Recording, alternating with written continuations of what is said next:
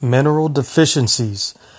Hey, folks, it's been a minute since I recorded a podcast and uh, really had this on my mind to share and the importance of getting proper minerals for our body to rebuild on the cellular level.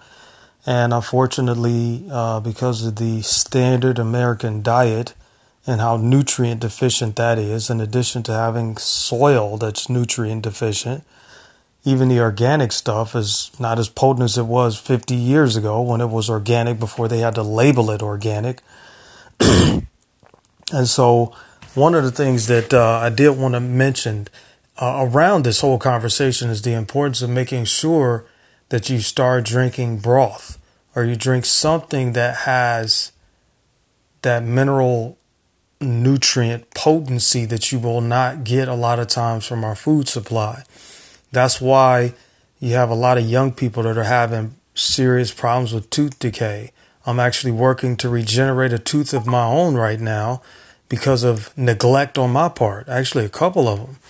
And so, you know, I'm drinking broth pretty much every day. That and the fact that the gut and the brain are linked. And when you are in a situation like a lot of folks that you don't have enough stomach acid, when you don't have enough hydrochloric acid, which is typically more consistent with a type A blood type, you have to compensate for that by finding something that's going to help to heal and seal the gut because the gut and the brain are linked. And when you're talking about issues of anxiety, depression, uh, autism, ADD, autoimmune diseases, lupus, multiple sclerosis, uh, fibromyalgia, uh, God, I mean, the list goes on and on. All of that is related to a gut that has been compromised. So it is vitally important that if you can start making your own broth, whether it's chicken broth or beef broth, and ideally you want to get it from a local butcher who slaughters their animals humanely, and ideally their animals are raised on grass as opposed to genetically modified corn. You know, you don't want, you know, the bones and you know, the stuff that you make a broth out of from a lot of these cows that are, you know, kept in these factory farms or they're kept in these unsanitary conditions and pumped with steroids and hormones and antibiotics and all this other kind of craziness because you take on the spirit of that animal when you eat that. Or in this case, when you drink it in the way of a broth. So, uh, bone broth is just, is great for hair, skin, and nails. It's great for not just the gut, it's great for the brain it's great for helping with issues of insomnia. It's great for helping with issues of constipation, uh, diarrhea.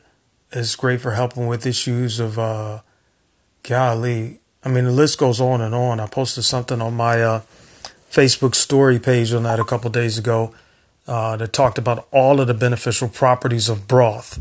So, you know, get that in because it's actually going to help your teeth, um, you know, to stay healthy and strong and it's also going to just help you to have a better, more positive attitude. It actually helps with issues of depression. So the other part to that is um, when you're talking about that, especially when you're talking about teeth and gums, uh, one of the things you can take on is doing oil pulling first thing in the morning before you do anything else. You wake up in the morning, put like a teaspoon or a tablespoon of unrefined coconut oil in your mouth and you you know swish it around for 15 20 minutes. Sometimes you can get by with only doing 5 minutes if you're pressed for time if you're pressed for time. Ideally doing it for at least 15 minutes is going to be that much more beneficial especially if you're working to save a tooth. Um, so between that you know you do that for that amount of time then you spit it out ideally maybe in a trash can or something like that. Um, or outside. I've heard people say that it can back up the plumbing. When I was spitting it out in the toilet, I never noticed that as being an issue, but just to be on the safe side, I started literally going outside to spit out my coconut oil. Or you can do it in the in the trash if the trash is, you know, got enough paper in there to absorb the liquid, right? And it doesn't really have an odor to it when you spit it out in the trash. So that's one thing. And then shortly right after you do that, you want to rinse your mouth out with some water and then go ahead and brush your teeth like you nor- normally would. If you do that four or five times a week, that in and of itself, along with drinking your broth, And uh, you can also add some activated charcoal to your toothpaste or buy a toothpaste that has activated charcoal in it. And that will help your teeth and gums as well. So either way, you're going to be in good shape. Um, the main point in this is primarily around making sure that our bodies get the minerals that it needs. And that's going to definitely be uh, something where I think they spoke to this recently about typically all diseases are related to some type of deficiency in magnesium. And most people are deficient in magnesium. You need up to 400 milligrams per day. And you can either get that through a, a quality magnesium supplement, um, or you can actually get it from your food, you know, like avocados or Brazil nuts, uh, sprouted sunflower seeds is a great source of magnesium. Typically, anything that you eat that has magnesium is going to have a calming effect on the body, is going to make you sleepy. So, that's one of the trademarks that you'll notice of things that are high in magnesium, like cherry juice. That's another thing that's, that's high in that. So, ultimately, you know, drink your broth, and if you if you want, you could try fish broth with uh, like red snapper, or I believe the other fish head you want to use is uh, trout uh, but you want to use a non oily fish. That's the key. You want to use a non oily fish. And as far as I know, red snapper is the best. That's the one I've used on uh, a regular basis during the times I've made fish broth. And that's the shortest, shortest broth to make. It only takes about four hours, you know. Um, whereas to, with the chicken and beef broth, you're basically talking about 24, maybe even 48 hours uh, with the uh, chicken or beef broth. And usually I don't put anything else in there. Now, with the red snapper or the trout fish heads, and one good thing about that too is that they still have the thyroid attached. So if you have issues with your thyroid, if your thyroid is compromised, do fish broth, fish broth more often. Um, I do it more often because it's just a shorter uh, prep time. It can't smell up the house though, so I will say that. That said, uh, the beautiful thing about uh, the trout, and I'm pretty sure it's the trout, and the red snapper is that um, they still have the thyroid attached. So if you have issues with your thyroid, it will actually help to stimulate and you know remineralize the thyroid gland to to build it back up again. So there's always hope. You know when nature, you know God put everything in nature for us to heal the universe, the Creator, however you choose to call it him or her, however you phrase it.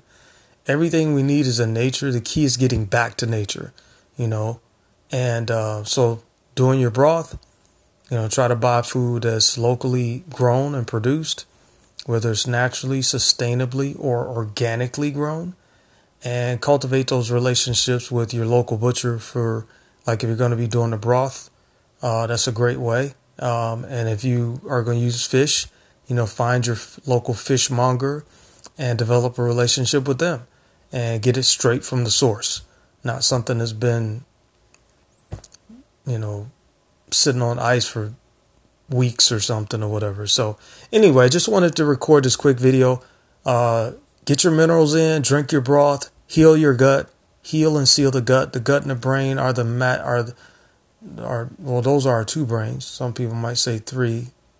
Uh, but either way, get those in, be well, and know that health and healing is possible. Keep your head up, keep hope alive, keep believing, keep praying, keep meditating, keep doing your yoga, keep getting out in nature and getting your vitamin D and keeping it simple. You know, cook your meals with love. You're going to hear me say a lot of things over and over again. I got a, a book coming out, uh, the book on healthy living and uh, 10 Fundamental Ways to Create a Balanced and Fulfilling Life. It's a great book. And at the same time, some of the things you will hear me repeat over, you know, from one chapter to another because it's not rocket science.